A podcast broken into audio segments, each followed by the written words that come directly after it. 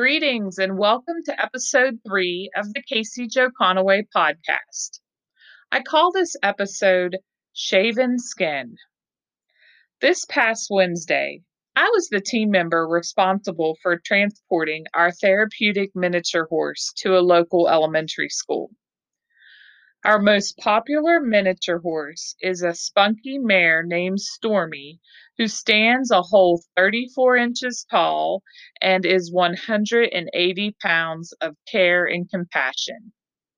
Typically, Stormy is part of our Therapeutic Horsemanship Center's outreach to the community. She partners with us in visiting students at schools, residents at nursing homes, and patients in hospitals. Once Stormy has her sparkling pink Build a Bear shoes on her hooves, she knows that she's working. Last week's visit was unique in that no students were present in the school building and the teachers were the focus of Stormy's work.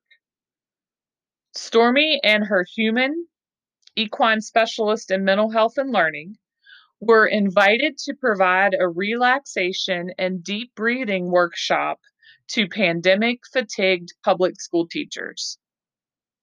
The workshop went well, and we received feedback that Stormy facilitated a welcomed release of stress and tension. However, it was prepping Stormy for the trip across town that put painful but needed sutures in my heart. Stormy does not reside on the campus of our horsemanship center. Safe space for miniature horses is a current issue, and we do have a plan in place to rectify this situation. But for now, Stormy lives at the home farm of one of our physical therapists named Nancy. On Wednesday, Nancy brought Stormy to the center, and I, in turn, took our beloved scaled down equine on to the elementary school. It's been a long winter, and I had not seen Stormy in a couple mo- uh, in a couple of months, and most notably, not since her visit to the Ohio State University's veterinary clinic.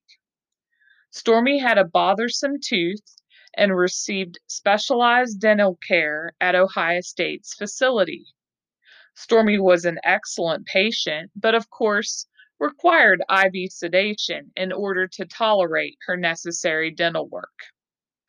When I saw Stormy on Wednesday, I immediately knelt down in the aisleway of our barn so that I would be eye to eye with her and so her muzzle could rest on my shoulder while I wrapped both of my arms around her neck. Stormy gives the best hugs.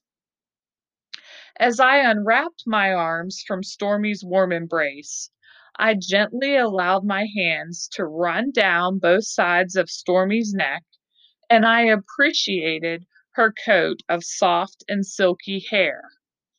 However, when my right hand reached the middle of her neck, I discovered the remnants of my little friend's visit to the veterinary clinic. An area on her neck that was the width of equine, equine hair clippers and the length of maybe two inches had been shaved in order for a vein to be accessed for her IV sedation. Stormy's coat is so thick and beautiful that this shaven area felt like a crater of unpleasant recollections for me. One stroke of shaven skin in an unexpected area transported me back to East Africa. Within seconds, the aisleway of our barn was converted into the memory lane of my heart. The feel and texture of shaven skin is a universal reminder of the vulnerability of all creation, particularly mammals and humans. The tactile sensation and awareness that the only thing that separates all of our insides from being exposed is three thin layers of dermal tissue is alarming to me. Travel down memory lane with me, if you will. When I lived in East Africa as a missionary, The Ministry of Health in Burundi mandated me to complete a three month internship at a government hospital in downtown Bujumbura. This experience was required in order for me to qualify for a nursing license as a foreigner. It was a compulsory experience in witnessing human suffering. During my pediatric rotation, I met three year old Jean de Dieu. A congenital heart defect prevented Jean de Dieu's body from obtaining the growth and stature of a typical three year old. This special toddler had captivating chocolate eyes that still glimmered in spite of his chronic dehydration and anemia. His tiny nose was dry and cracked by the adult size oxygen tubing that he wore on his face. Oxygen canisters are difficult to come by in poor countries like Burundi, never mind sterile water and humidification adapters. When I would report for morning rounds each day, I would often enter Jean de Dieu's room to find his mother mashing a mango with a fork and feeding her sweet boy. He didn't have the strength to chew a lot, so his mother would practically hand puree fruit so that he could swallow without expending too much energy. If I close my eyes, I can still hear the screeching sound of his mother pressing a metal fork against a ceramic plate. In most developing countries, food, drink, and linens for hospitalized patients must be provided by family or friends. Jean de Dieu's mother brought her fork and plate from home because single use items like disposable cutlery or paper plates do not exist in Burundi.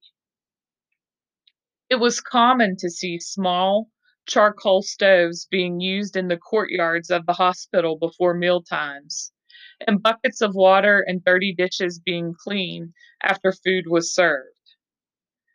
At any given time, trees and bushes on the hospital property would be dressed in bed sheets and clothes as they served as drying lines for caregivers who came and washed out their loved ones' bedding and outfit. As Jean de Dieu's condition declined each day, I probably reviewed his medical chart 10 times in an effort to try to figure out his exact problem and see if I could contribute to his care in any way. Malformation cardiaque congénitale. Those are the three words that I kept reading over and over again. No description of what kind of heart defect nor a treatment plan was ever listed. I remember the sick feeling that washed over me when I realized that a specific cardiac diagnosis for a child like Jean de Dieu was not available in Burundi. To this day, no advanced imaging equipment nor practicing cardiac thoracic surgeons can be found in Burundi. While the lack of specific somewhat simplified Jean de Dieu's diagnosis, it did not minimize the seriousness of his heart condition. Jean de Dieu was born with a problem in his cardiac system that could not be fixed on Earth. Finally, his anemia warranted a blood transfusion, but the IV in his minute hand had collapsed and accessing other veins was proving to be impossible. The Burundian nurse that I was working with sat on Jean de Dieu's bed and cradled him on her lap. Jean de Dieu rested his weary head against her chest as she took a straight razor and ever so carefully shaved the side of his head just up from and behind his ear. He wailed during this process and sobbed the same phrase repeatedly Mama, Mama, Mama. His mother exited the room and cried every bit as hard as her baby. I followed her out of the room only to find her with her forehead pressed into the side of the concrete block wall that served as a hallway throughout the pediatric ward. A scalp vein was accessed for an IV infusion. How only, however, only half of the blood transfusion made its way into Jean de Dieu's little body before his heart stopped. If any of us knew that Jean de Dieu was in his last hours of life, we would have never shaved the side of his beautiful little head. Nor would we have put him through the setup of a scalp vein infusion. I wish Jean de Dieu could have died with his full head of hair. The outline of his corpse looked so small, covered up with his family's flowered bedsheet. How does one reconcile the texture similarities of the shaven skin of a miniature horse and the shaven skin of a human child? The circumstances could not be more contrary. One could make the case that animals in America have access to more technology and medical care than many humans throughout the world. How do we live with this?